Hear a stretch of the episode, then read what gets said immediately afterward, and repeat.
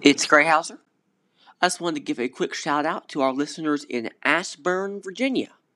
They are our largest group of listeners, it appears, through our analytics. So we just wanted to say hello and invite them to send in messages through Anchor.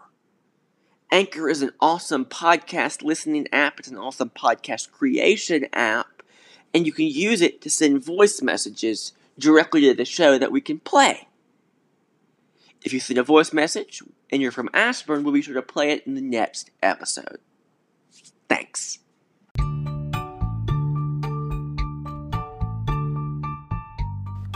Have you ever thought about starting your own podcast? When I was trying to get this podcast off the ground, I had a lot of questions. How do I record an episode? How do I get my show into all the apps people like to listen? How do I make money from my podcast? The answer to every one of these questions is really simple. Anchor. Anchor is a one-stop shop for recording, hosting, and distributing your podcast. Best of all, it's one hundred percent free and ridiculously easy to use. And now, Anchor can match you with great sponsors who want to advertise on your podcast. That means you can get paid to podcast right away. In fact, that's what I'm doing right now by reading this ad. I love Anchor's easy-to-use drag-and-drop interface. You just drop in the conversations you have with your co-host, your monologues, or whatever else you want to record, and combine that with sound effects and music, and hit publish. It's really just that easy. So if you've always wanted to start a podcast and make money doing it, go to anchor.fm slash start to join me and the diverse community of podcasters already using Anchor. Once again, that's anchor.fm slash start. I can't wait to hear your podcast. Hello and welcome to Monorail News Weekly. This week, we have a very special guest, uh, Tim Delaney. You might not know him by name, but you certainly know some of his projects. He worked on Discoveryland. Oh, didn't just work on, I'm sorry. He was the executive producer on Discoveryland and Space Mountain, From the Earth to the Moon at Euro Disneyland. He was involved in the making of Hong Kong Disneyland, um, the original Disney California Adventure, and some other really cool things um, for Disney and some really cool things outside of Disney. But we want to talk to him primarily about his work uh, for the company. And I want to start by asking you how you got involved with Disney. Well, it all started long ago. I, I, I'm a graduate of Art Center College of Design here in Los Angeles. And um, I had graduated, uh, you know, um, from the school. And as usual, as being a young um, design student, I was out looking for work and had several freelance jobs. But one day, three years after I graduated, I got a call from one of my ex-instructors who uh, was a who used to teach uh, rendering at uh, at Art Center, and he worked and he told me that he worked for, which I had known, but I didn't make a connection. Uh, he worked with W E D Enterprises, which was right. W E D, which was the Walt Disney's original design company, the company that Walt had put together uh, specifically to build Disneyland. And so at that time, I was involved in other projects, and he wanted to know if I would, you know, was looking for a job. And believe it or not, at the time, I said I was not. And then six months later, I was. And then, but they would, I, you know, six months later, uh, I was interested and they weren't. And then six months after that, we were mutually got together. So okay. I began working for him in the graphics department at W E D. And I was doing mostly, uh, I was doing all their illustrations. Um, primarily when uh, corporate sponsorship comes in, like at Disneyland, if Sunkist comes in, they want renderings of all the drawings and all that. So that's kind of how I got started. But, uh, the process of my development is actually, I don't know, it's kind of an interesting story if you want to hear about it. Sure, sure, go ahead. So, um, W E D Enterprises, just to back it up, as I mentioned, is, it was Walt Disney's original uh, design company, and it encompassed um, many divisions. Uh, it has, I mean, I think they're famous for having like one hundred fifty different disciplines, from ranging anywhere from architects to engineers to model builders and writers and artists. And, you know, it's it's one-stop shopping. And W E D Enterprises, which eventually in the eighties became Walt Disney Imagineering, has only one client, and it's the Walt Disney Company.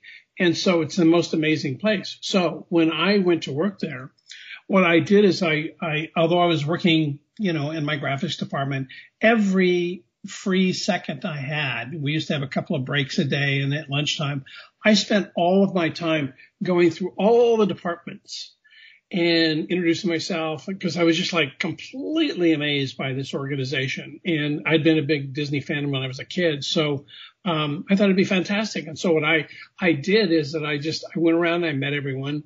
And at the same time, I decided, although I was doing illustrations in the graphics department, um, I actually, what I really wanted to do is get more into the concept design work. So for one year, uh, while working in Imagineering, I went home and put together a new portfolio. Um, what happened, what was going on at the time is that they were just beginning the concept design phase, or they were just beginning the, uh, let's say the blue sky concept phase for Epcot Center. And so I was like, hey, I want to work on that. And a lot of the classic artists at W E D at the time, and really, truly wonderful, iconic people, people, you know, from Mark Davis to Herbie Ryman to Exitenzio to God, it was just it was just like the who's who of of of the studio and who's who of of the original Disney parks. I would go around and talk with them, and I noticed that most of those guys were fantastic artists, but not many people were doing uh, really futuristic architecture, and that was something that I was extremely interested in. So my year, I, my first year at, at W E D is that I actually went home every night, worked on a portfolio, and then after a year, I went to my boss and who had hired me, and I told him that I thought I could do more for the company. And, um, and I just wanted to see if I could show my stuff and see if I could do other things for the company to help them out. So, uh, so sorry about that. Um, so, um, I did. And I set up meetings with John Hench and Marty Sklar and all the upper management there. And I showed them my portfolio. And in, and in the first meeting, they kind of looked at me like kind of strange, like, don't you already work here? And I said, matter of fact, I do, but I think I can help you doing more things. So uh for some unknown reason, after about three weeks of that, um I got called into my boss's office, and he told me, well, we've run out of work and we don't, I'm going to have to let you go. So I was like, and oh, by the way, I had done the Starcade at Disneyland. I had designed it, built it, and installed it. Oh, uh, wow. I was doing more, I was doing more things. And there's a big ninety-foot mural there, which I had done, which is still there, by the way, after all these years. This is nineteen seventy-six when I started, okay. And I'm talking about nineteen seventy-seven, seventy-eight. So, um, so they let me go. And I was kind of shocked. I had I had done a whole series of travel posters for Space Mountain uh, in Disneyland, and we were just right. Opening Space Mountain at the time. So I walked out of my boss's office, and after he told me he was going to have to let me go, walked over to my desk. I took all the posters, took everything off the wall, went into the gentleman, uh, gentleman by the name of uh, um, John DeCuir Junior, who was head of the project at the time, Epcot at the time. And I said, look, I really don't want to leave. Um You know, I think I can help you. And he says, well, I don't know what I can do for you. So they gave me two weeks severance pay. I went home. A week later, they called me back in, and they hired me back and moved me upstairs into the concept design phase uh, department. And I started there working for Marty Sklar, and I worked for him for the next thirty-four years. Um, and that's kind of how I got started. And for that, in, in just to kind of round out the story, for the next nine months, I spent eight to nine hours a day drawing sketches of the future of Epcot, uh, just, you know, like giving an image to it. I mean, a lot of the early things that you've seen is probably the stuff that I had done. You know, it was just like I was just cranking them out all day long. That's all I did. I just drew like a crazy maniac, and uh, P O V sketches and aerial views. And I remember um, I did the first drawing of like, hey, why don't we just, instead of going around the spaceship Earth, let's go underneath it. So, um, you know. Oh, wow. There was there was kind of a gestation period of ideas at that time. You know, I, I would go in and I'd say, well, what about this? And they'd like, no, no, no, no. And then about two weeks later, I'd start seeing that idea coming around. So, you know, you do have some impact. And, and especially for me, the way I communicated primarily was all through my illustrations. You know, when you have the ability, in my case, I've, I've always had this ability to, you know, to mix, look at drawings and turning, you know, turning them into perspectives in my head. And I would just draw them and I would start painting them. And, you know, and, and a lot of times people like to talk about, you know, I was dealing with people at that time who like to talk about, you know, what it could be. But then when you come in, you go, well, this is what it could look like. Um, right. d- by doing that, what that does essentially, and I, the advantage I had that way was, was um, that um, I was, I would consider myself always successful. Let me just say that. And let me, let me tell you how I define success. Okay. Of all the things that you do in this business, is, especially at the Walt Disney Company, is you're always selling your ideas. In other words, you're always, you know, you, you work on them, you research them, and then you're always trying to promote them. And so many times you're meeting with um, management. So uh, what I would do is I would show something. Now, upper management would say, you know what? We don't want to do that. You know, like, okay, you move on. Or they may, or might say, hey, we really like that. Let's explore it. What I provided was an opportunity for people to make a decision. And that was where I considered success. If you, you know, understand, this is the, this is the basic part of being, creating visions for something. Right. And what you want is you want to get people to understand them. You want to want them to, to want to go forward with them. And that's what you do. And like I said, sometimes they go, that's not exactly, we don't want to do that at all. So, okay, boom, we have that decision out of the way. We want to go in this direction.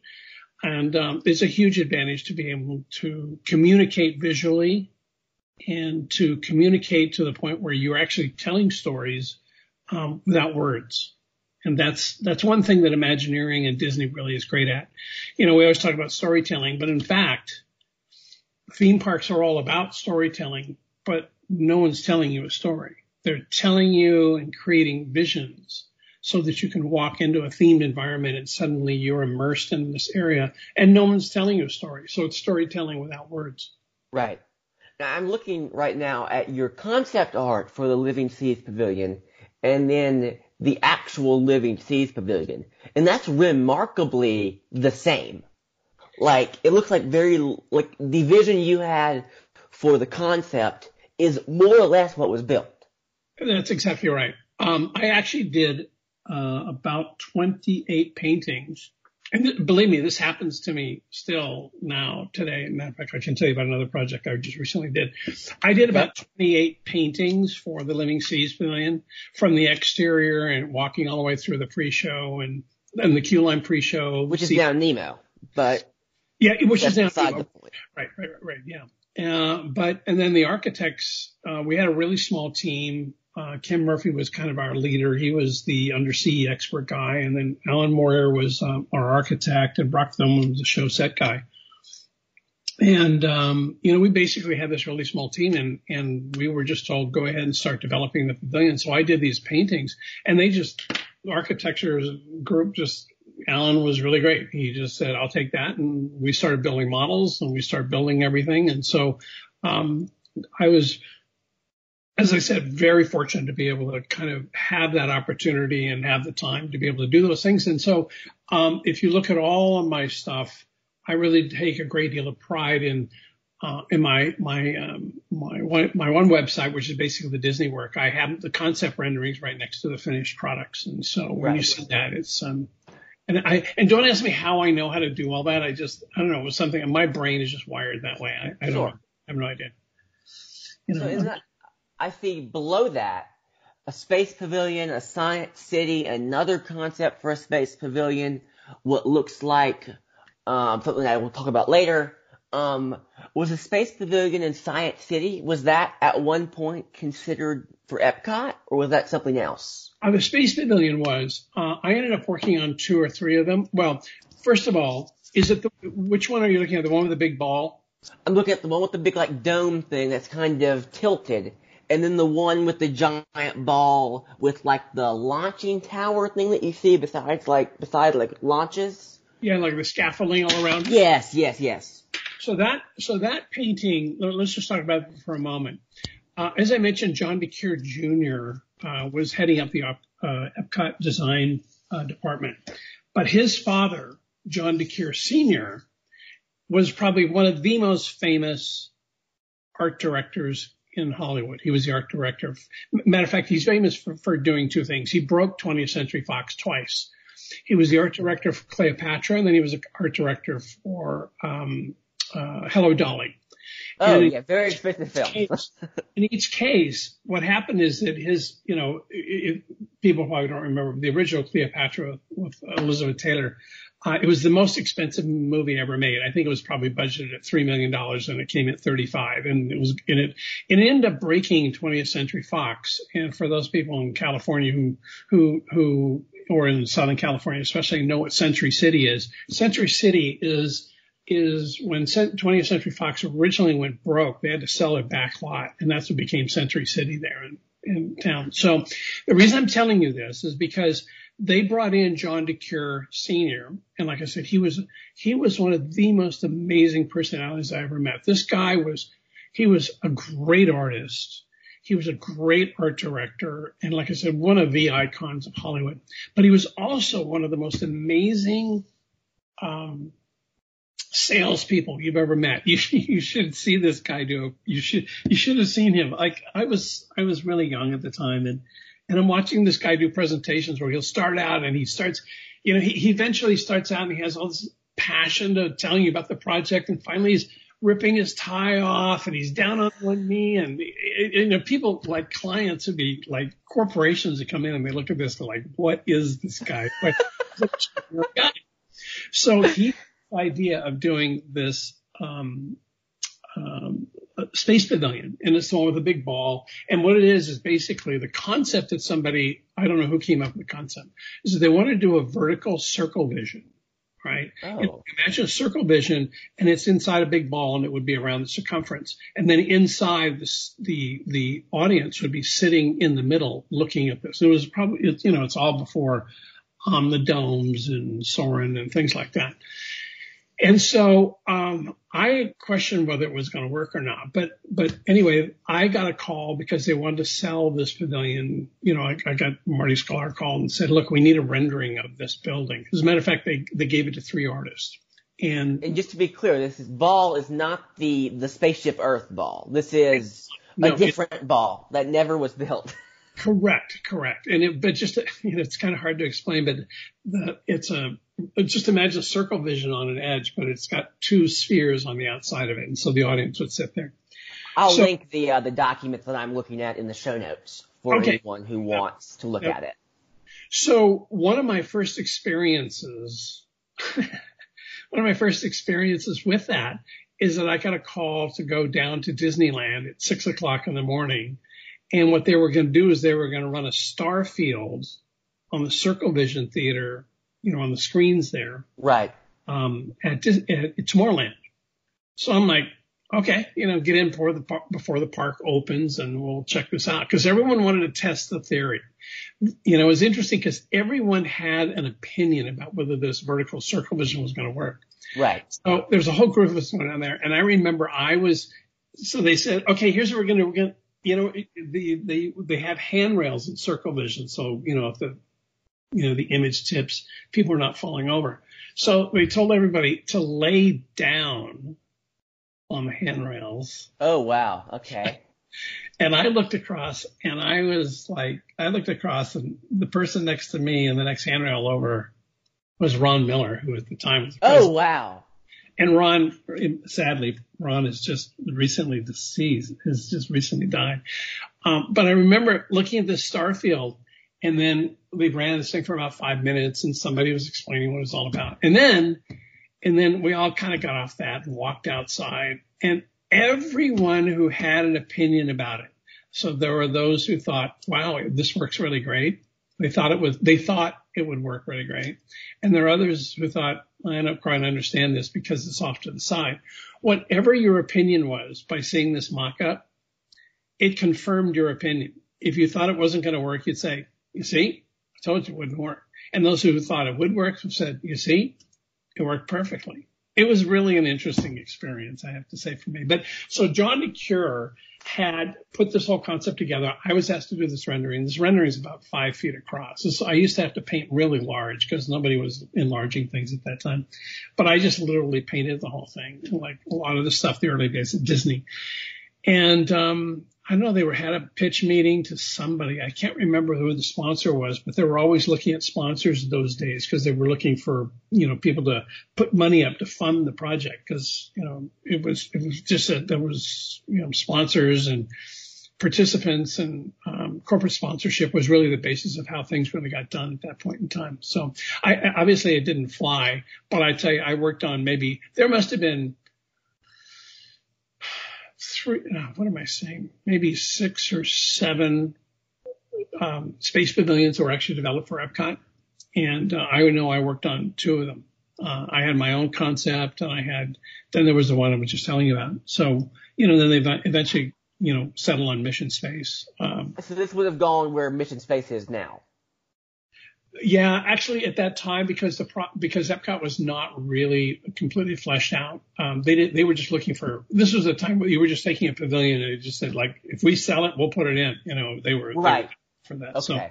So, so it, it wasn't it wasn't uh, site specific, um, but they were just looking, saying, you know, we want to take people on this adventure, and you know, and and and one of the reasons why I was into um, Um, the a space pavilion is that, and I've talked about this in the past before, but I was com- totally and completely um, hooked uh, early in life by my viewing of, um, of Walt Disney's uh, Man in Space program, um, which was done in... As most of the country was, including the president, apparently. Yes, it was, and it was phenomenal. You know, it was Man in Space and Man in the Moon and Mars and Beyond.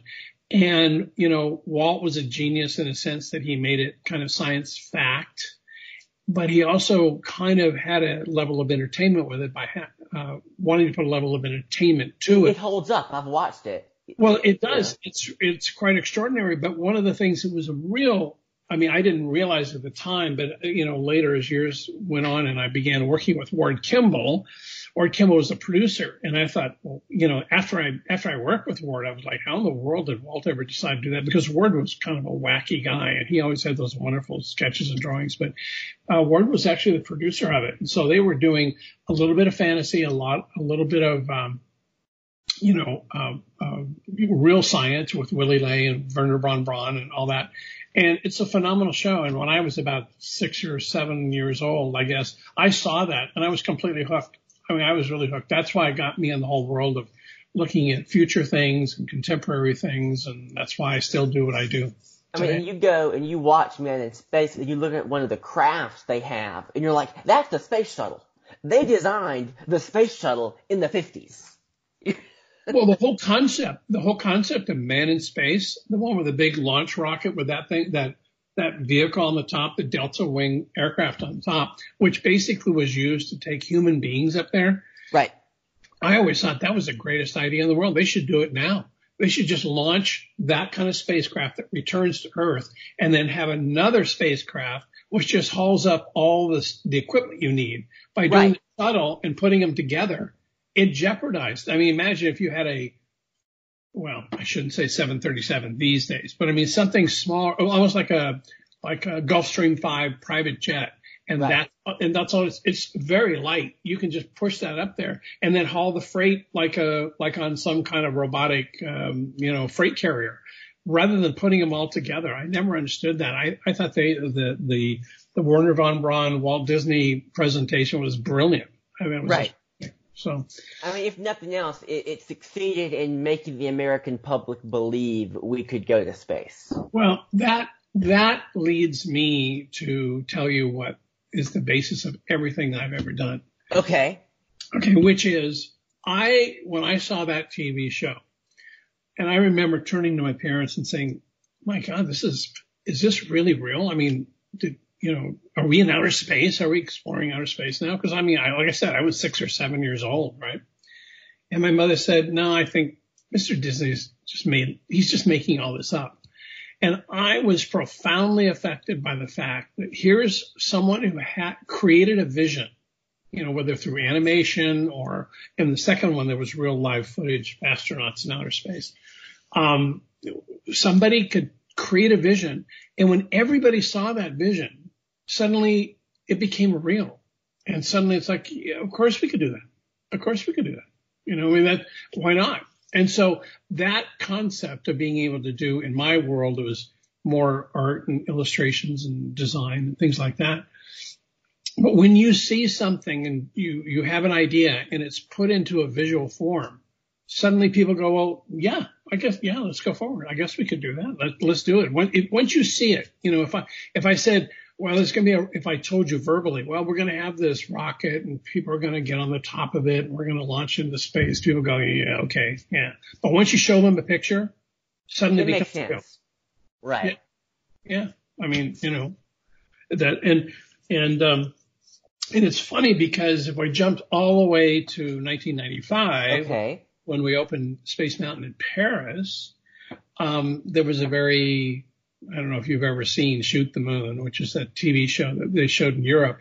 And the T V show was uh, just, it was a preview for Space Mountain in Paris. Right. And, and it was about promoting, it was promoting, it was about promoting Disneyland Paris. It was promoting the Walt Disney's company, Walt Disney Company's interest in, historical interest in exploring outer space through the Man in Space program. And part three of that was specifically selling Space Mountain in Paris, right? Right. So those three things. So they did this T V show called Shoot the Moon, which uh, I was I was the host of. Oh, and wow. I'm going to have to go back and find this now. You can Shoot the Moon. You'll find it. Okay. You, you, you'll find it. You can easily find it. This T V show was shown all across, Par- uh, excuse me, all pan-European, all, all, all throughout Europe. There were, you know, it's like one of those T V specials. And the response was phenomenal. I mean, I got so many letters from kids and it was really amazing. And I mean, I look at my performance and I mean, I was so burned out. I was working for months, seven days a week. I mean, it was just crazy. And I was going back and forth between, um, you know, Glendale here and uh, Paris. And it was crazy. I mean, they're like, okay, now we need you to do this. We need to do that. But Uh, the point happens to be that when that project opened, it connected back historically to what Disney was all about, plus connected to what was going to happen at Space Mountain in Paris. Um, and um, and it was it was amazing. I, I felt like I came full circle at that point. So this, I, I just want to briefly touch on Science City before we start talking about Euro Disneyland. But Science City looks similar in in concept to what Disney announced very recently for the Wonders of Life Pavilion.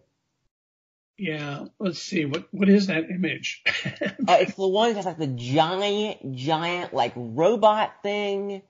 And it, it it's in, like, a corner, and then you kind of have, like, a spire going up and, like, oh, a... Yeah, yeah. Well, you cat. know... Well, I'm gonna I'm gonna have to tell you that was probably I don't think that was done for Disney. That was done for something else. Okay. Okay. Um, But, I mean, in terms of that kind of look and styling, I mean, I worked a lot on Communicore for Epcot, um, right. and which was which was really meant to be more of an interactive kind of thing. And that's, you know, that's that's something that it was similar to what that illustration is that you're looking for, or that you're looking at, I should say. Right. So, so, yeah, yeah. let's talk, so let's talk a little bit, or mainly, I guess, about Euro Disneyland and how how you came to Discoveryland and how that kind of was developed. Okay, well, when, um, as most of your audience knows, that the world changed dramatically when the administration of Michael Eisner and and Frank Wells and Jeffrey Katzenberg came to Disney, and that was in um, basically. Um, Um, the summer of nineteen eighty-four. Right. And so they were really aggressively trying to develop uh, the parks. They were trying to develop, they, they were trying to, they were basically waking up this sleeping giant that was, that was known as the Walt Disney Company. And they, you know, it was Disney at that time wasn't doing, you know, it was like that. It, it was when I tell people I work for Disney, they go, "Oh, that's that little design, or that that cartoon studio," you know. So uh as we did a lot of development, it became obvious that especially Frank Wells wanted to go international with the theme parks. And they'd already done Tokyo, but they wanted to get into Europe too. So when the word went out that they wanted to do something in Paris, I jumped on that bandwagon immediately. And I wanted to do the Tomorrowland there, and I wanted to do something different. So Tony Baxter was in charge, and he was like selecting the team. And I was really I had a lot, of, a lot of experience, and so did Tom Morris, and so did Chris Teets, and Eddie Sato was new to the company, but Eddie was, you know, was Eddie's really knowledgeable of the parks, and Jeff Burke was going to do Frontierland, but I wanted to do whatever the Tomorrowland version was going to be.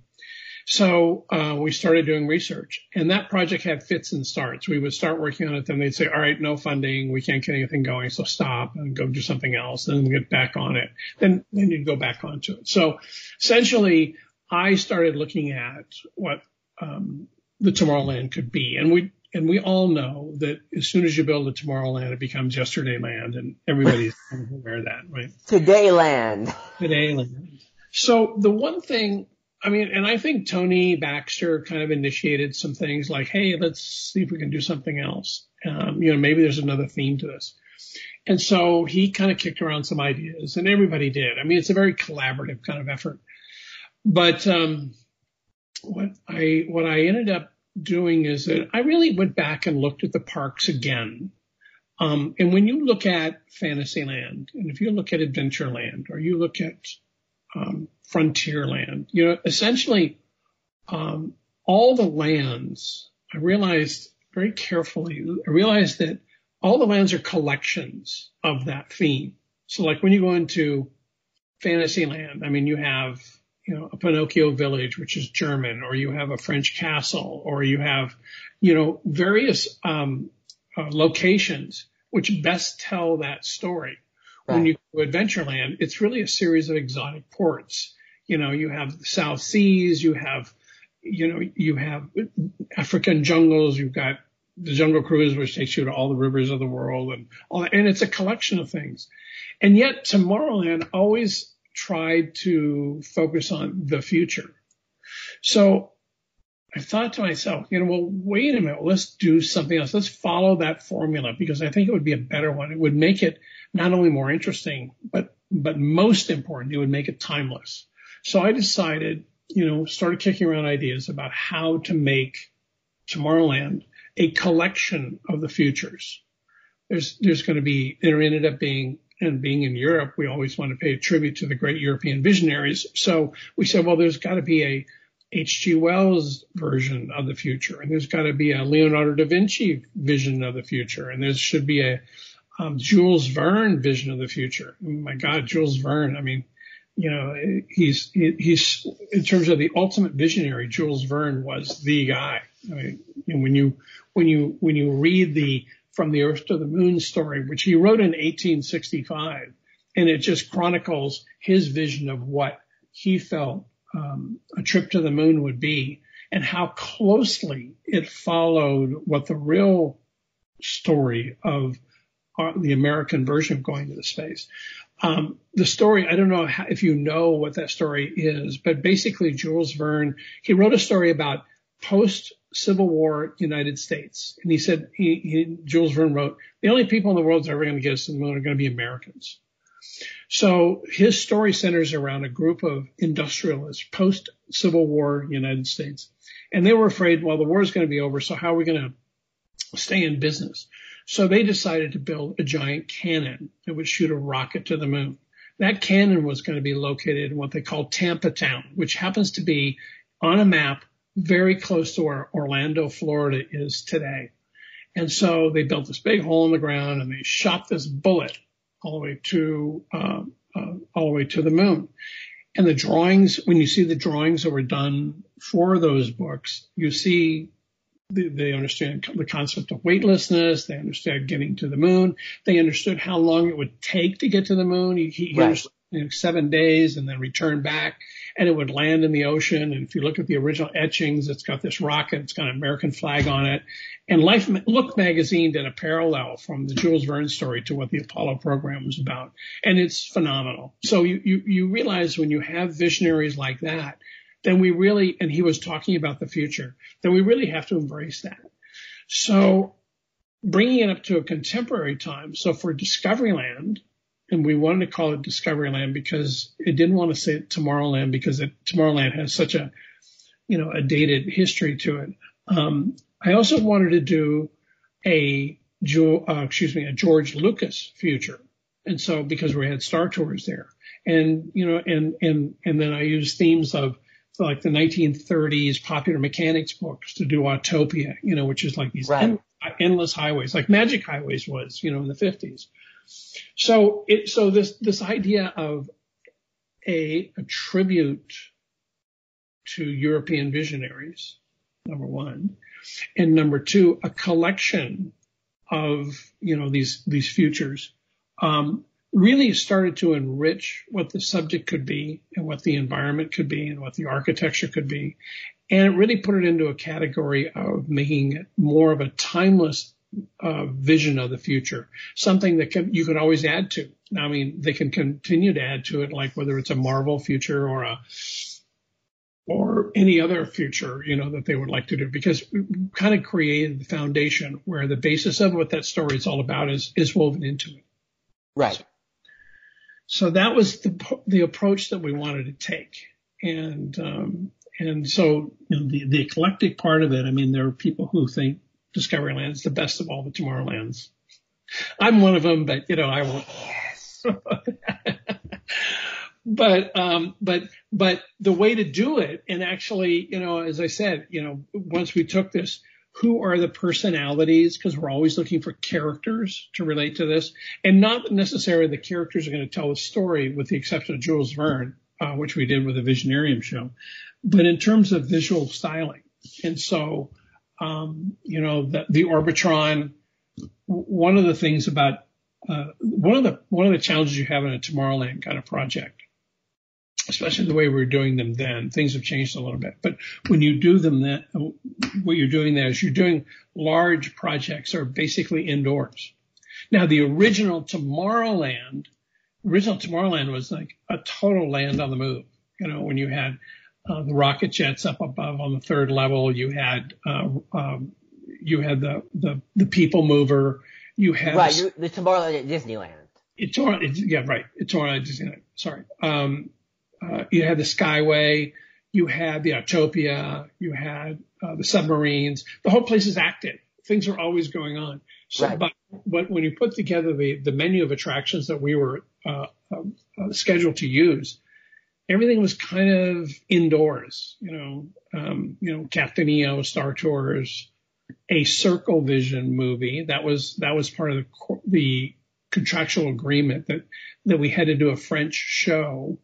And there's a whole story connected to that. But so everything was kind of quiet, you know. That was Timekeeper, wasn't it? It was Timekeeper, and and and but what happened is that in the contract specific specifically between the French government and uh, the Walt Disney Company, they wanted to do a show dedicated to France, and it said, and we would, you know, for example, like a Circle Vision show. Right. So, so I'll come back to that in a second. So anyway, so I said, well, how do we get some energy here? So I thought, well, okay, we can, I mean, I like the rocket jets. I mean, it's a simple thing, but I had, we had to do more than that. So I, we did a lot of research and looked up and said, well, you know, let's do a planetary model, you know, planetary model, things rotating all around and the rockets go flying around it. So it became a, uh, a, you know, like the, the ultimate thing that you want in a ride. One, it became an icon for the land. Number two, it became a kinetic sculpture, all these globes and rotating planets. And third, it became a ride. So you could ride among all these um, rotating planets. And so that, you know, that was kind of my, our Jules, oh, excuse me, our Leonardo da Vinci uh, planetary model. So that was going to be one thing. And then for the um, Videopolis, they needed a huge, kind of like the Tomorrowland Terrace, but they wanted an indoor huge facility, fifty thousand square feet of, of uh, indoor dining and entertainment complex. So that became this big, huge kind of Jules Vernean kind of aircraft hangar with the right. Hyperion airship coming out of that. And then, um, then of course we had Star Tours and we had Captain E O, and there was no Space Mountain there at the time, not for opening. So I was a little apprehensive, and, and people who, and like on the team also, and I talked to Tony Baxter about this, and I was not that excited about a Circle Vision, because Circle Visions have a shelf life of about three years when you put them right. So we decided, well, why, you know, like if that's what we want to do, and that's what our, if that's what the requirement is, plus that's what our budget is for this project. So like, well, how do we turn it from a movie experience to an attraction? So, uh, again, you, you begin brainstorming ideas, and, and the idea of putting, turning it into a time machine show and putting a robot in the theater and having this conceit of us sending this nine-eyed robot through time, um, so it could record what it looked like all throughout history, you know, and uh, it, kind of a journey through time. And so that's what we did. And um, the show was kind of amazing. I, I thought it was really successful. I thought it was very successful. Um, you I mean, know, it was successful it, enough that they brought it to Florida. Yeah, and I, I don't think it worked as well in Florida. Um, I, I think it was really successful in France, um, I, I, because you know you had European actors and everybody knew who they were. Um, they did it, they took it to Japan, and I don't, th- I don't think it worked as well there. I mean, I just you know sometimes um, you have to you have to make sure that you know you, you know it, it, as I said before, the number one rule in Imagineering is know your audience. And I think you really have to kind of understand, is this the right thing that plays? And that was so ethnocentristic to France that that that, that was a uh, a situation where, um, you know, it, they, there was a real appreciation of what was there. And it, somehow it just worked. It really did work. Um, and so it was great. Um, I, I thought it was kind of amazing. And, and that whole scene by opening, and I think Tom Fitzgerald and his team at Theme Parks did all that. And Um, you know, that, that Michel Piccoli played the part of Jules Verne in the first scene, as he's, you know, he's on the front of a T G V train going at one hundred miles an hour. Right. It, you know, it was, it was pretty, it was, it was, it was a fun show. It had a big musical score. And, and I think the idea of the robot at the inside was amazing. Um, originally that was, you know, it was always designed to have Robin Williams to do that. But, and we, we spent, you know, what I remember one whole Mother's Day on a Sunday, you know, sitting with uh, Robin Williams and going through the whole script. And it was a very funny day, but we could, he kept saying how good his French was. And the French said, eh, it's not that good. So, but um, anyway, well, that was all shot. We had to build the theater. The pre-show was an amazing. We spent more money on the pre-show, setting up the whole concept of time travel. And, and, you know, cause that was, that was more, it was interesting. It was about Jules Verne, but it was more of an H G Wells time machine story. Right. Again, it, it kind of covered two great, uh, European visionaries. Um, and then the exterior, I wanted to turn into more like, um, a big, like scientific laboratory. And I, and, and I just love the Griffith Park Observatory up here in uh, Los Angeles. Oh, it's beautiful. And it's a, that's a beautiful building. And we kind of did that whole look to it. And it had those giant spires that had crackle neon on it. And, and again, I was doing everything in the land uh, to try to make it timeless. And that was one part of it. The, the one thing that I, I'm not sure that people really understand how all this works, but you know, I didn't want to turn it into a Jules Verne land. I didn't want to turn it into something old fashioned. So in order to make things from a design point of view, Um, kind of timeless, you use old materials and new materials and you combine them. So the whole land, you know, like the Orbitron or the theaters or basically all of the buildings, they had kind of a stylized look to them, number one. Number two, they had more of a kind of a mechanical, I guess you could say early steampunk kind of qualities before. This Absolutely. Was, this was all done before steampunk, um, by the way. And then what I did is that I took everything and I lined all the buildings and all the attractions in neon. So it had this kind of electric feel to it. So it wasn't kind of old fashioned. It was kind of an interesting look of, of, of kind of a timeless quality with warm metals and things like that. And then we would use lime green or bright blue neon to edge everything. So it kind of kicked it into this.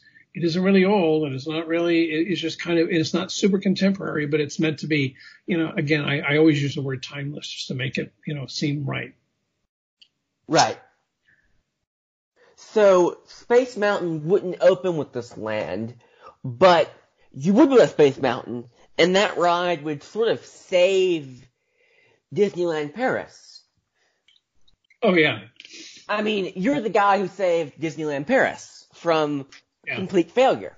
Well, I have a very nice, I have a very nice note that I've kept.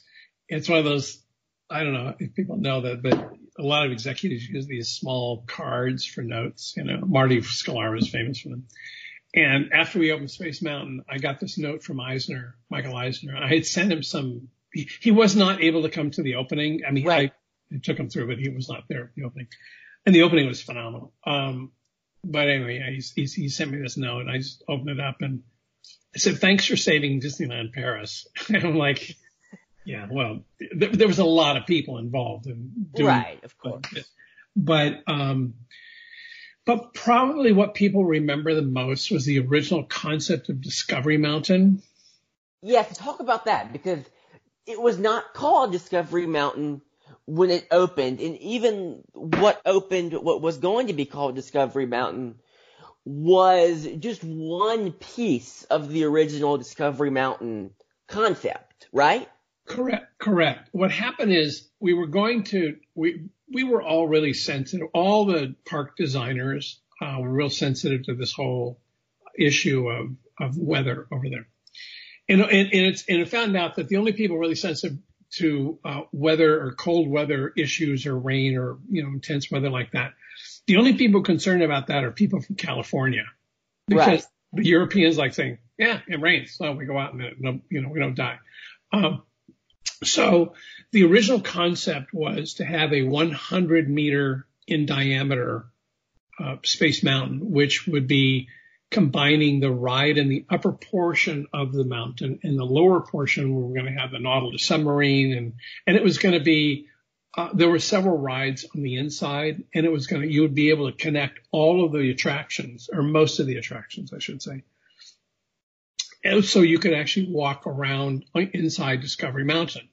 And as I said, it was one hundred meters in diameter. It was big. It was a big three hundred thirty feet in diameter. It was really huge.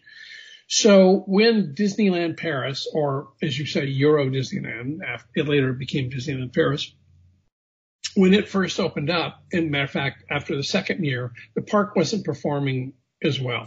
Okay. Right. It didn't perform, and everybody knew that. And it was for various reasons. There were, you know, the government was taking their bit, and, you know, the hotels were not performing like they had anticipated. And there were any number of reasons. It wasn't because of attendance in the first year. The second year, uh, I think the Walt Disney Company threatened that they were, you know, if they didn't get a better deal, they were going to close the park. And of course, right. You do that. People in Europe actually plan their vacations a year in advance. And so they said, well, gee, it may be closed, so we won't plan to go there. So right. The attendance dropped off in the second year.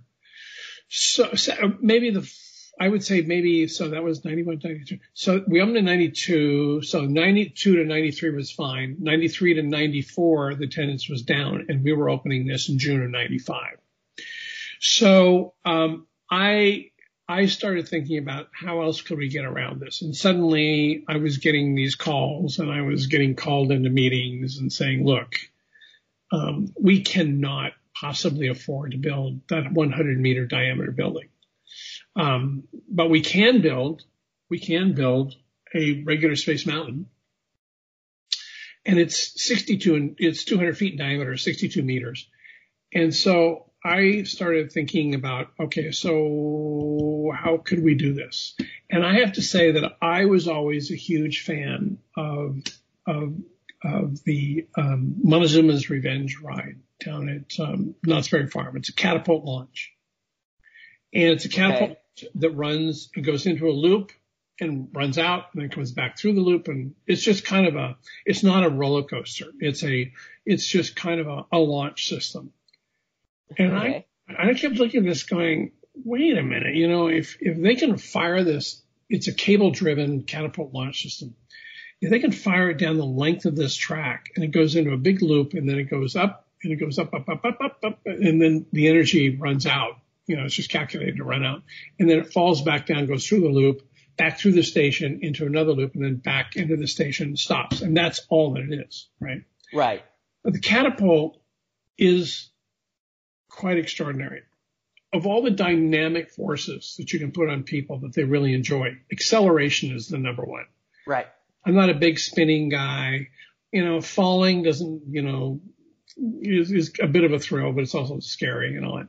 But when you accelerate in a car or you accelerate, it's just really fantastic. And so I put that together with, you know, I, I, I hate to admit this, but the three lifts that you have at, in, at Space Mountain, like at Disneyland. Right. You just kind of, you know, you go up and, and it's got this lift too. It's got a great show in the hub and all this in the, in the, in the tunnel. But I was like, hey, if I'm going to go to outer space, you know, and based on Jules Verne's, let's get shot to the moon. So we started working on doing a catapult, an incline catapult launch system. And so when you work on these kinds of rides, of all the years I worked on these things, I learned two things. You know, you, you, you learn, you learn, you learn what really works, because you can have great ideas about an attraction. But what you really need to do is if you have a really great attraction, that means there's going to be a huge demand. And right. Of all the things that you need to make sure happens is that the capacity is there for because of the demand. And secondly, it has to be reliable.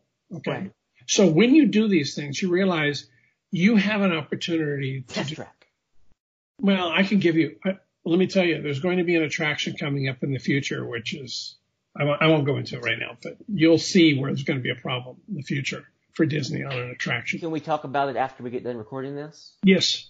Okay, thank you. If you don't know what it is, then you just mark my words and you watch. Okay. Okay. Okay. So, okay. Oh. Tell me more when we get done recording this. Okay. So uh, we shouldn't bait the audience that way. But anyway, so what you realize is you have on, on your on your um, um, when you want on your wish list of doing things. You have one, what I call one trick pony. You get one trick pony and then one small, one small, you know, one small kitten. Let's just, let's just say, for example, um, if I had the catapult launch, I got the catapult launch for Space Mountain Paris, and it was the first full blown roller coaster with a catapult launch. First time ever. And, and people are like, well, you know, everybody does catapult launches now. It was the first one ever. Montezuma's Revenge wasn't a coaster. It was an event. It was an event. It was more of a, a, a um, you know, a, a thrill ride, but it wasn't, it didn't launch it. But my, right. It was, was a one trick pony. Yeah, it was. It was. You had that. It was like, yeah, but it was like you needed something else. Right. So, um, I said, I need to have that. And then what happens is it, we're going to launch it. And so by doing that, we're going to punch it to the, push it to the top of the mountain. It's going to fall into that mountain, and it goes twice as fast as any other Space Mountain. It goes fifty-five miles an hour. Now to scrub all that speed out, you're going to have to have uh, loops. Okay. It's the only Space Mountain with a loop, or multiple inversions, actually. Correct. That's right. It's the only one. It's the only one. The only Space Mountain. And it goes, as, as I said, Disneyland, which is which is a nice ride. I mean, it's a good ride. It goes twenty-seven miles an hour, but the one in Paris goes fifty-five. And right. You go upside down in the dark, you know, and uh, you actually go, there's a, a loop, a corkscrew, and then there's kind of a sidewinder. There's three events that go on there.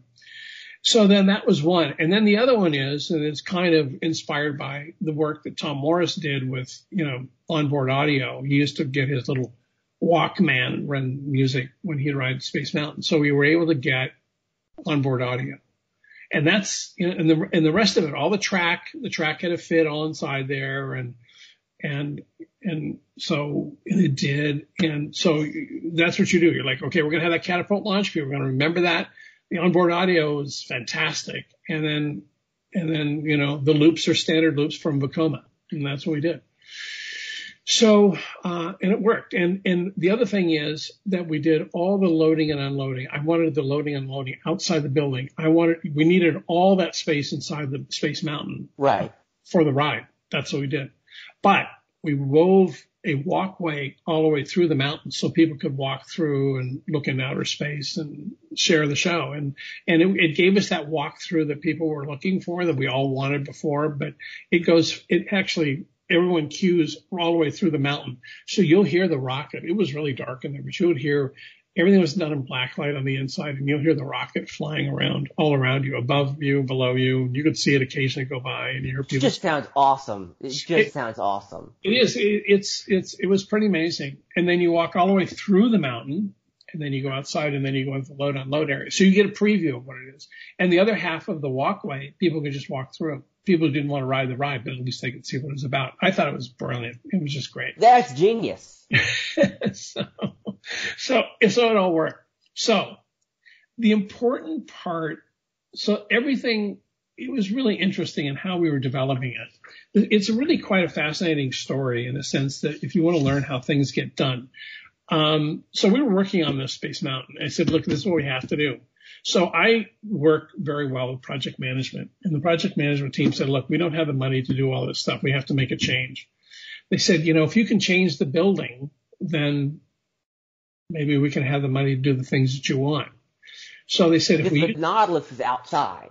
Well, the Nautilus is outside, and that, that got built uh, in ninety-four, but that was part of that other future expansion. But, um, But in terms of developing the mountain and all the things that I wanted, you know, you have a budget and you have to work to that budget. You have to stick to these budgets. So they said, look, if we could do a buy an off the shelf dome and put it over Space Mountain, um, that will, that will get you all the things that you want. And I was like, uh, yeah, but that's not going to look the way we want. So I designed this whole, the exterior skin of it to go on the outside of the dome. And that's what you see today. If so you, you bought an off-the-shelf dome and yeah. then designed the exterior so it looks like a Space Mountain. Correct. And what happens if you look at the exterior of the mountain, you'll see that there's the gold part. There's a tri- triangulated uh-huh. panel.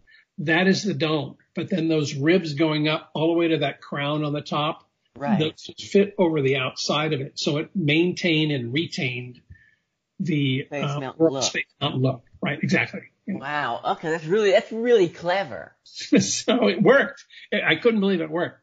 So you wouldn't know. I had no idea. And I really yeah. stared at this.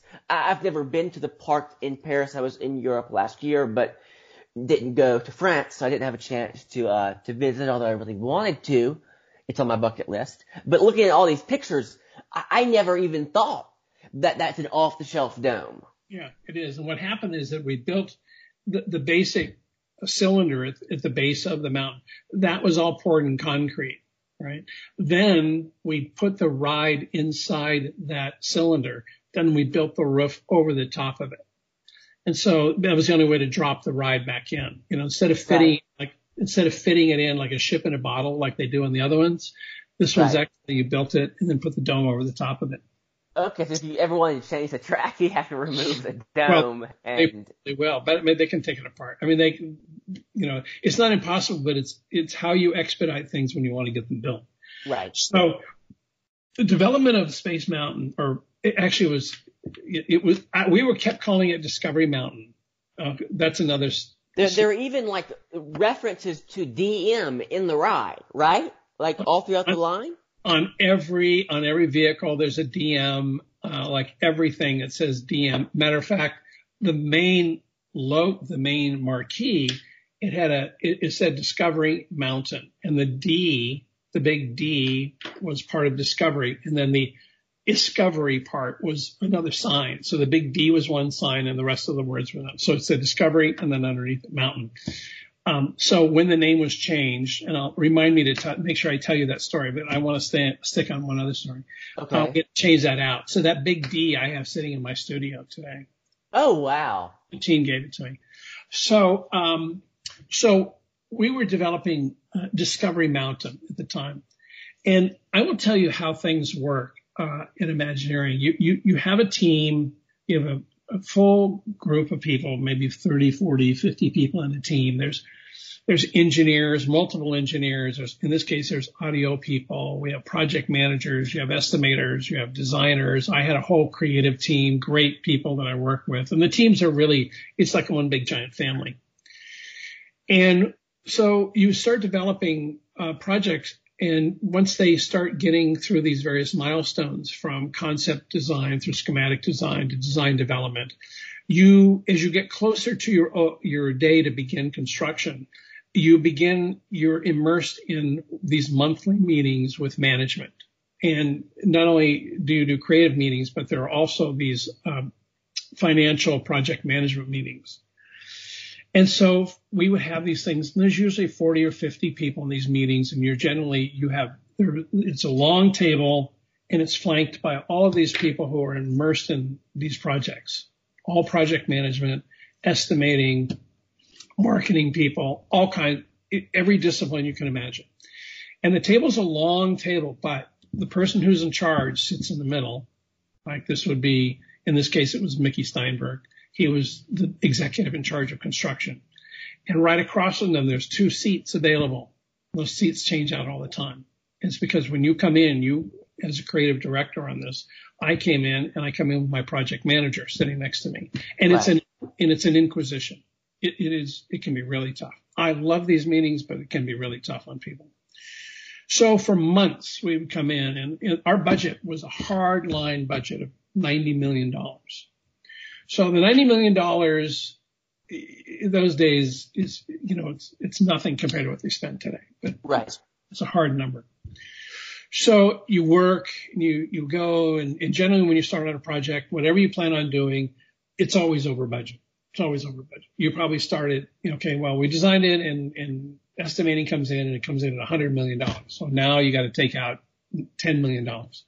So every month you work on this and you can get it down to like ninety-five, ninety-four, you know, ninety-three. Right. You go to these project update meetings and they go, how are you doing? Like, well, we're here at ninety-three. It's like, okay, well, you know, you tell us when you get to ninety, because we're not moving. We're not going to green light this, this, um, this project. So about the fifth or sixth month, I go into one of these meetings, and, and you're always trading things out. You're always changing, but somehow it always bounces up to some other thing. So my project manager was a, was a guy I worked with. His name is, uh, his name is Doug LeBlanc. So Doug and I sit down to this inquisition, and I go, all right, well, and I always kick it off because I'm want to be really aggressive with this. And I go, well, so let me tell you where we are. And Mickey looks at me and he goes, stop, just stop. I go, well, I just want to give you an update. Stop. Don't stop talking. I don't want to hear what you, I just, I'm, I don't want to hear what you have to say. Okay. I'm going to tell you something. This afternoon, I am going to go to the studio and I'm going to sign an authorization to build Space Mountain for ninety million dollars. All right. That's all you get. I don't care what Space Mountain you use. I don't care how you get there. All I need you to do is two things. You have to keep a program. In other words, you have to have, you have to have the capacity. You have to have twenty-four an hour, twenty-four hundred an hour. You, you okay. need to get used to it. You need to have that. And your second thing is you need to keep this thing on budget. I don't care what else you do. Now get, you know, I don't care how, what Space Mountain you use. I don't care about it. I don't care what, it doesn't matter to me. You can use old Space Mountain, new Space Mountain. I don't care what it is, but you have to maintain the program, and you cannot go over budget. Okay. Meeting over. Get out. Go. Get your team. Go figure this out. Just don't come back. Just get it done. Okay. And so we had a really experienced team work on it. So it was great. And it takes the, it takes the discipline of all of these people to try and pull this together. And you pulled it off? Pulled it off. Came in at eighty-nine point seven million dollars. Oh, okay. Wow. Yeah.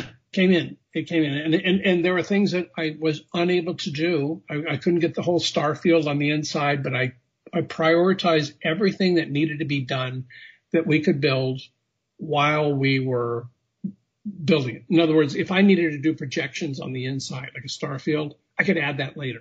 Right. Or, if, but all the other things you had to have, you just had to have, right? And it was just really, really important. And before I ask you about the name change, how often when you go, we'll add that later, does it actually get added later? Well, in this case, it did. It did get added later because. Oh, okay.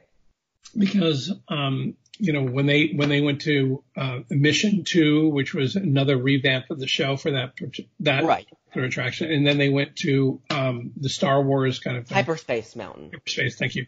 Um, you know they end up putting in their own show, but see, it's great because the the facility is there, the ride is there, they don't have to do anything. They just come in with a different budget and they just focus on the show. So it's right. It's great, right? So we begin construction, we start construction, and we move along for two or three years. Okay, I'm just going to jump right to the forehead. So, so now Space Mountain is really coming together, and you can see it being built. But at the same time, you know, it's coming out of the ground, and we're building this thing. At the same time, in the news, especially in France, you're continually hearing these conversations about, you know, Disneyland Paris is in trouble and Disney may pull out. And so the administration over there, um, Philippe Bourguignon, who was president of Disneyland Paris, um, he was under the gun because, you know, he was French and, you know, were we making a mistake and all that. So getting close to the opening, one day he calls me and he says, look, I have one hundred twenty bankers coming in and they want to review the progress of the project, of, of, you know, of the park. They, uh, they're just reviewing everything. And I want you to stand up and talk to them about Space Mountain. That's oh, wow. Cool. So, so I, you know, they, they said, well, all these guys, all these people, financial people, they're all guys. Most, most of them are men, some women, but all in business attire and they all have briefcases and all that. And so they set this presentation up at the New York Hotel Convention Center. And so they said, just get up, just get up and tell them what it's going to be. Just great. No problem. I'll be happy to tell them what it's going to be. And you could see the thing. It was right out there. But all the administration people were, for Disneyland Paris, were terrified. They said, you know what? We're going to get killed in this meeting because, you know, if we tell them we're going broke and yet we're spending ninety million dollars on an attraction, they're going to wonder what the heck is going on here. Right. I said, okay, fine. Well, thank you for throwing me to the dogs, but that's okay. I'll, I'll thank, I'll take it. So I get up and I, and I, and I do a whole presentation on the mountain. And at the end of the presentation, I said, were there any questions? And there was one guy raised his hand. He goes, we think this is fantastic. So why aren't you building? What, what else are you guys building? Why don't you build more? Why don't you build, start building better attractions? Oh, or wow. More attractions. And he said, they were open for it. And I said, wow, okay. And I looked at Philippe Bourguignon, and he was like, dodge that bullet. And I said, we have a special treat for you today. You know, all of you who are here, we're going to take you, and you're going to get the first ride on Space Mountain. And it was a phenomenal experience. These guys all lined up. They ended up, all of them ended up like being like twelve-year-old kids. They would... We led them into the load unload area. These guys would get into the rocket. And when they got into the rocket, into the twenty-four passenger train, um, they would set the briefcases out on, um, you know, the, the, the, um, the loading dock, right? The loading dock, right? So the train would leave and here's like twenty-four suitcase or briefcases flanking, you know, both sides of the track. All right. And so these people came out and they were, it was like, amazing. I mean, there was never any problem with that. And, um, you know, between the promotions that the company did, I mean, Coca-Cola did a major promotion. They made, they, they, they produced like Coca-Cola cans. They made a hundred million Coca-Cola cans with a logo on it. And oh, wow. I did this T V special. And then we did a big T V special, uh, on the opening in, uh, in, in ninety-five from, Uh, and so those days, um, you know, I spent all my time, oh, I'm back and forth. I was back and forth all the time.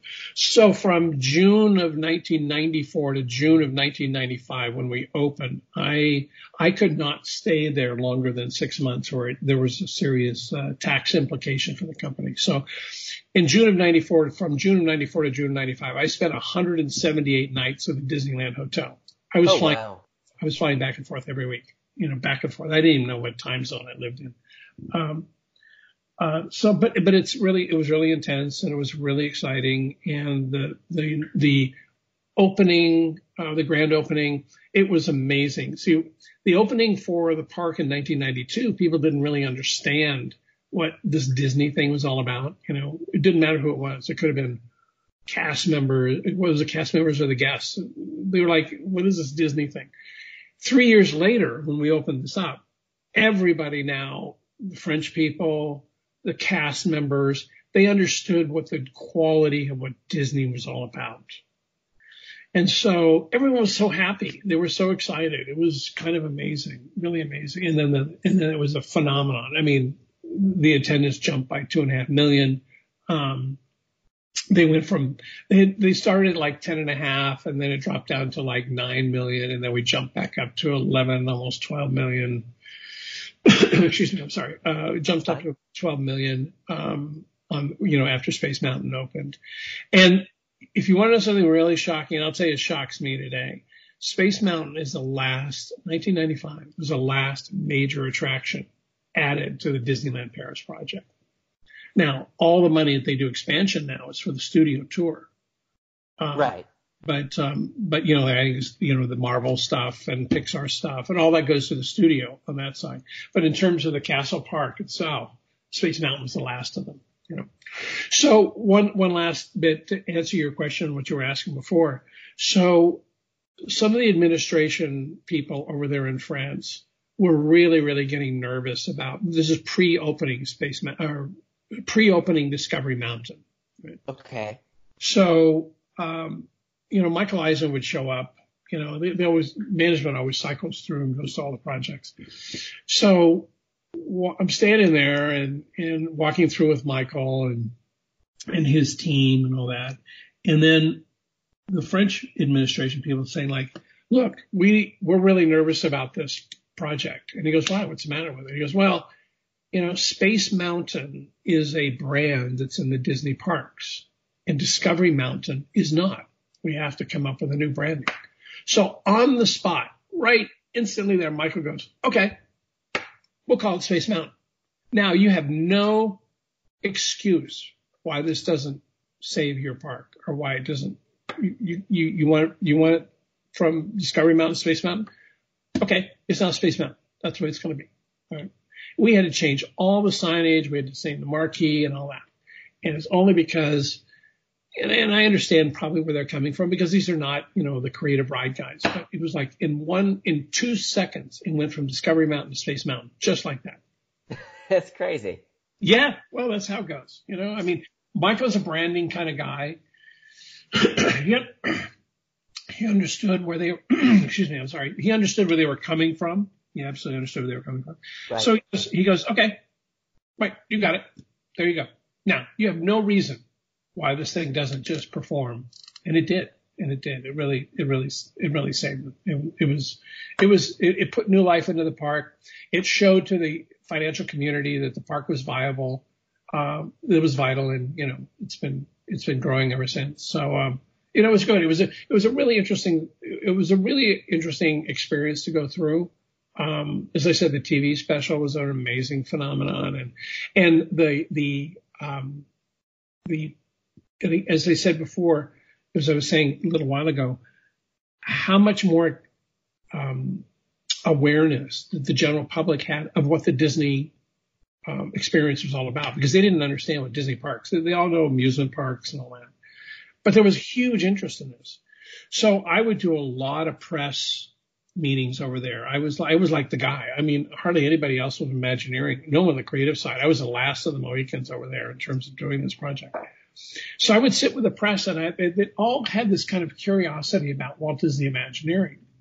And I remember meeting with a whole group of people, and I did a press conference, and they were talking about the thing that I started this conversation off with, which was, you know, Imagineering at that time probably had two thousand people in it. And I said it was comprised of about one hundred fifty disciplines, you know, as I said, engineering, architects, model builders, writers, filmmakers, audio people, lighting people. I mean, right. It's a whole, whole gamut of people. And people were blown away. Like, I was, I mean, even I was like, why, why, what did you expect?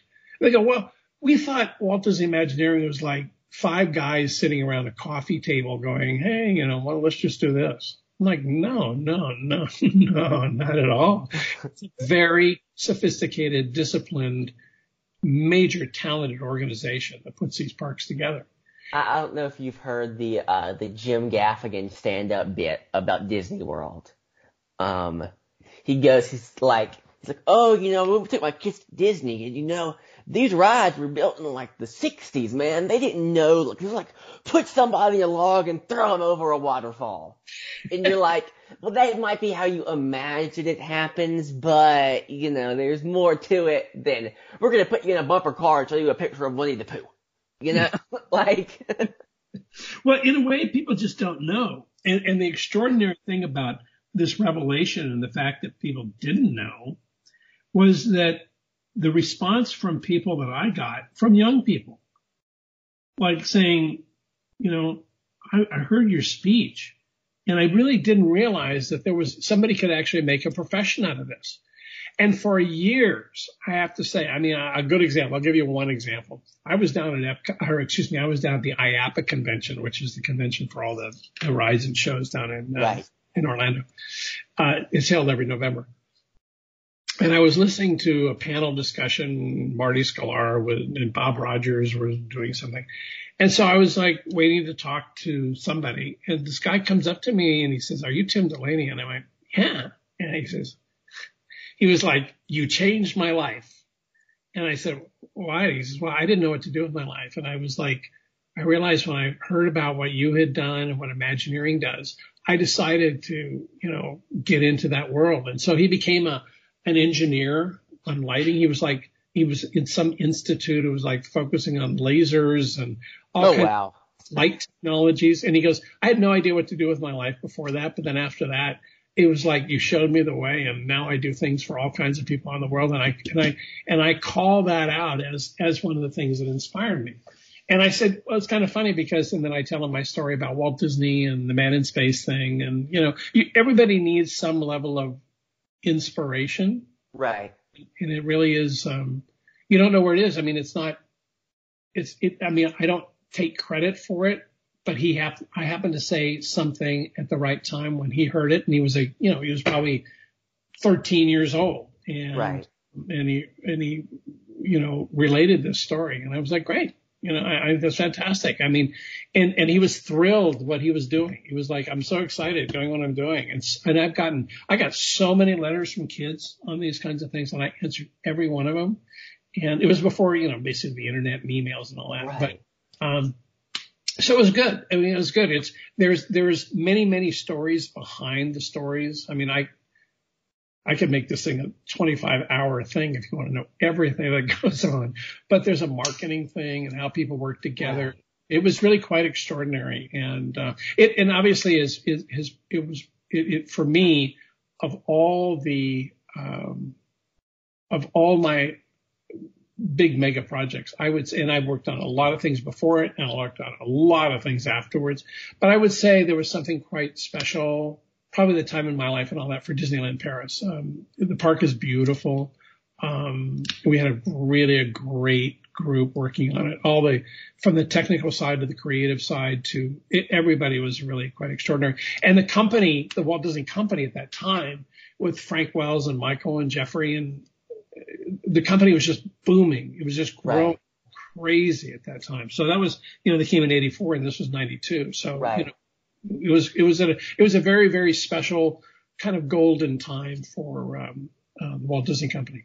So you would go on to do Hong Kong Disneyland, um, out, the Pirates area, right? Can you tell me a little bit about the Pirates area? I, I did, uh, no, I did Tomorrowland over in, in Tomorrowland, but wasn't there a pirate concept at some point? Oh, yeah, yeah, yeah, yeah, yeah. Well, when, after we had opened the park over there, um, you know, they, they needed to expand it. The park was uh, small. I mean, it was small. Um, right. It's the smallest Disney park. Yeah. Castle I, Park, at least. Well, yeah, yeah, I'll just leave it at that. I mean, the park, the park could have been a jewel. I just, uh, I think that there were some problems with the menu and the budget, and right, and and so they've done great things by adding on to it, but um, and they're they're doing the big expansion now with um, is it Frozen is going to go in, and the new castle, and yeah. and they're getting it there, but at some point I heard something about a pirate haunted mansion. Yeah, well, what happened is after we had opened, and and, and um, we I don't know what the time period was, but because the pirate movies, you know, the Johnny Depp pirate movies right. were a phenomenal success, and there was a huge area um, behind Adventureland, yeah, behind Adventureland, um, that we started developing ideas for a dedicated uh, pirate land. I mean, a whole land, and right. so. I, I did a lot of work on that, a lot of work. And, and, you know, they, they were going to do, um, you know, that I, you know, I, I'm, I'm terrible at remembering the names of the movies, but the one that had that Chinese pirates in it. Yes. Thought, you know, we should just do the Chinese pirate thing. I mean, it was so rich. It was so good. Um, but then, you know, it's like, for me, I was really lucky. I didn't work on a lot of projects that were abandoned. I worked on a lot of projects that got built. And, uh, but for some reason, you know, you, you worked on a team and you, you know, they say, hey, you know, get on these things. And, you know, that's how it gets done. You know, I, I, I was, like I said, I was very fortunate. I was busy all the time. I'm still busy all the time. But, you know, it's funny because they would go on to build a pirate land at Shanghai Disneyland, right? Just, literally within the same country. Although not part of the special administrative region of Hong Kong, you would have a pirate land. Yeah. So the idea lived on. Well, it, it also it also has, you know, things things change all the time. You know, um, you know, a lot of times people will say, oh, you know, I saw that ride or that concept a long time ago. Especially um, in those days, ideas, there's no. Ideas, ideas come and go, or they, they, they come to the surface and then they have to just wait for their time, right. whether it's the right time for marketing. It could be the right, it might need a, a, a time for technology. There's, you, you never know. You never know why things come and go. I mean, they never built that Western land, you know, um, they did, there's a lot of things that they haven't done, but a lot of times ideas, uh, they might turn into something else or, right. You know, if you, Disney if, prides itself by saying, you know, an idea here never dies. We just put it on the shelf. Yeah, yeah, yeah. I mean, and it's true. And it becomes something else, or somebody takes one idea and expands it to something else. You know, I mean, you, you never know. You never know where the ideas are coming from. But I mean, today, obviously, everything has changed in a sense because everything in the Walt Disney Company, everything now is I P oriented. You know, right? And I think it's a better. I mean, I mean, I think the parks. You know, like, um, they have a richness to them all, all on their own, but I mean, everything now, I mean, I did Paradise Pier down at Disney's California Adventure and now it's Pixar Pier. And, um, you know, I mean, is it better? I don't know. I mean, I mean, it's, it, but it is branded and that's what they do. Right. And I, I think the elements of D C A that you did were the strongest elements of the first iteration of that park. Right, the entrance is innovative and it's cool. And it literally, when you walk in at night and you stand right in the center, it looks like a postcard, just like it was supposed to. Yeah, and I, I, I took a lot of pride in the, you know, I thought it was kind of a real coup to put the Golden Gate Bridge in and have the monorail go through it. Oh, it was, yeah. It was a marriage of two California icons. Um, but, you know, I have to tell you, those were those were some tough times there, um, both of those projects, because we didn't have the funding to do them correctly. Right. So I want to ask you about one more thing. You did some concept art for Alani, right? Oh, yeah. I did all the original stuff. I started out with that project. Yeah. So what was Alani going to be versus what it became? I, I think it's pretty close to what it became. You know, I mean, I started uh, all the early renderings and all the layout. Well, let, well, let me be clear. Let me be clear. Um, I was working on the team, but I was ma- basically uh, I was doing the pool area out in the back, and right. I did I did all the first renderings of the lobby and all that. And then I moved on to something else. And, and matter of fact, when I started working on it, I went and talked to Joe Rohde because Joe Joe grew up in Hawaii, and I said, oh, really? Hey, you know, why aren't you, you know, why aren't you on this? You know, we should do something. And Joe, you know, Joe is really great at story and, and, and art direction, all that stuff. Right. I, and then I got off of the, pro- I think I was going on to Shanghai Disneyland is what I was doing. And so then you did stuff for Shanghai. Yeah. Original concepts. Yeah. Oh, cool. Um, well, I mean, I, you know, nothing ever got anywhere. We, we were exploring it, you know. Right. you know, I mean, I did the I did a huge train station. Yep, I saw that in the concept art. And I and I also did um, I also did a whole bunch of ideas uh, for the entrance to the park, which which I think that they ended up using some of the stuff I used. But but I, by then I was but then after that I that was the last thing I worked on before I left. So. Um, you know, so uh, Aulani was, you know, I mean, it's a phenomenal success. I, well, I will tell you what happened is that after Hong Kong Disneyland, I was, um, I wanted to do something else. And so I started working on resorts, and I was, and I still am really bullish on Disney resorts. Um, I think we should do them worldwide. Oh, I, yeah, me too. I mean, I think that would add so much additional value to the Disney Vacation Club. It would be awesome. I'm a you know a big Disney fan, so if I could go to New York and stay in a Disney hotel, I would definitely stay in a Disney hotel over, you know, um, a Marriott, or even probably over some of your Waldorf Astoria, the Plaza hotels, just because I like the the theming and you know, the level of service you get. Yeah. I mean, I, I wanted um, much more of an experience thing. And, and if you think about this, I don't believe that Disney's going to build uh, another major theme park uh, in, let's say, Australia. And I'm not sure that they're going to build another major theme park in South America. All right? Maybe I'm wrong. I may be wrong. I don't know. But let's let's just let's just take one, for example. Okay. If, if you built, let's just say Australia, for example, um, if you built like, if you had, I don't know, five hundred acres or four hundred acres, which you can find in Australia, but you built like the Aulani, and it's a resort. And Bob Iger said it the best when he talked about Aulani. He said, I want it to be a capital H Hawaii and a small D Disney, meaning you take the concepts of Disney storytelling and you tell the stories of Hawaii. And that's basically what they did. They talked right. about sure, the history and all that. But it gives it kind of a quality of what Disney does bring to projects. Right. So I think if you did something in Australia, or, you know, maybe, you know, I, I could think of other places. I mean, the one the one that I keep thinking about, that I, that I thought it just sells itself. And this is this goes back. I'm I'm going back ten, twelve, fifteen years. Okay. And why don't we have a Pirates of the Caribbean resort in the Caribbean? That's genius. It sells itself, right? It's just like, why not? You know, and you could have the cruise ship show up and all that stuff. But it, it, it never got any traction. Never got any traction. So, you know, I mean, I don't know. I'm far. I'm. I'm not even connected to Disney anymore. So yeah, I, I don't know what's going on. I'm, I got my own business and I have to run.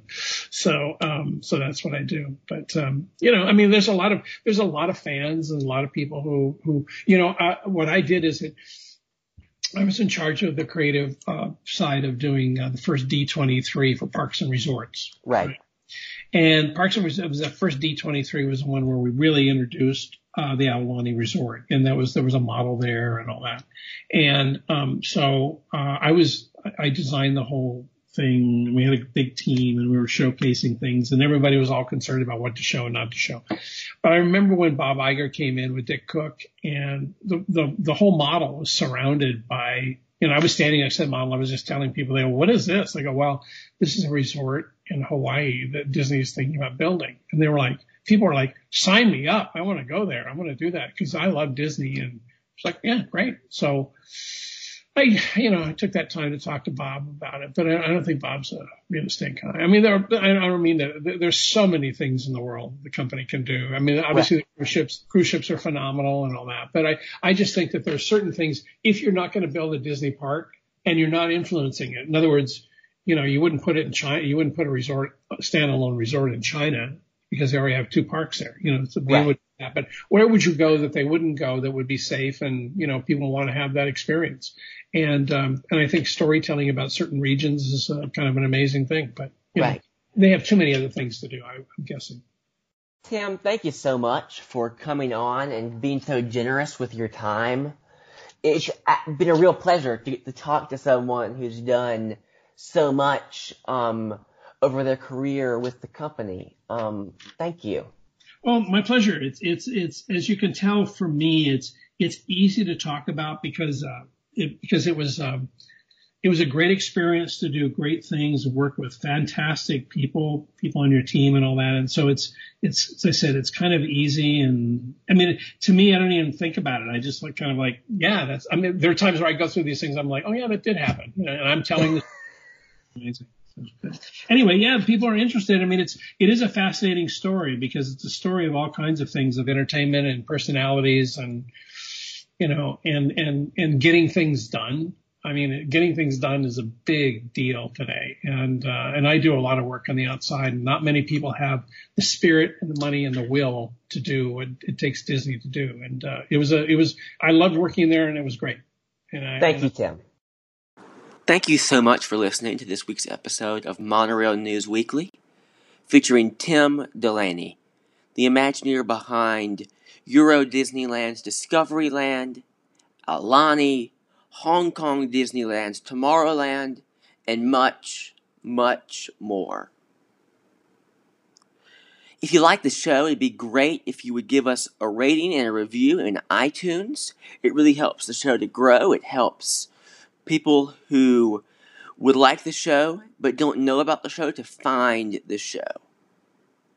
As always, we wish you a great week, and we'll see you next Saturday.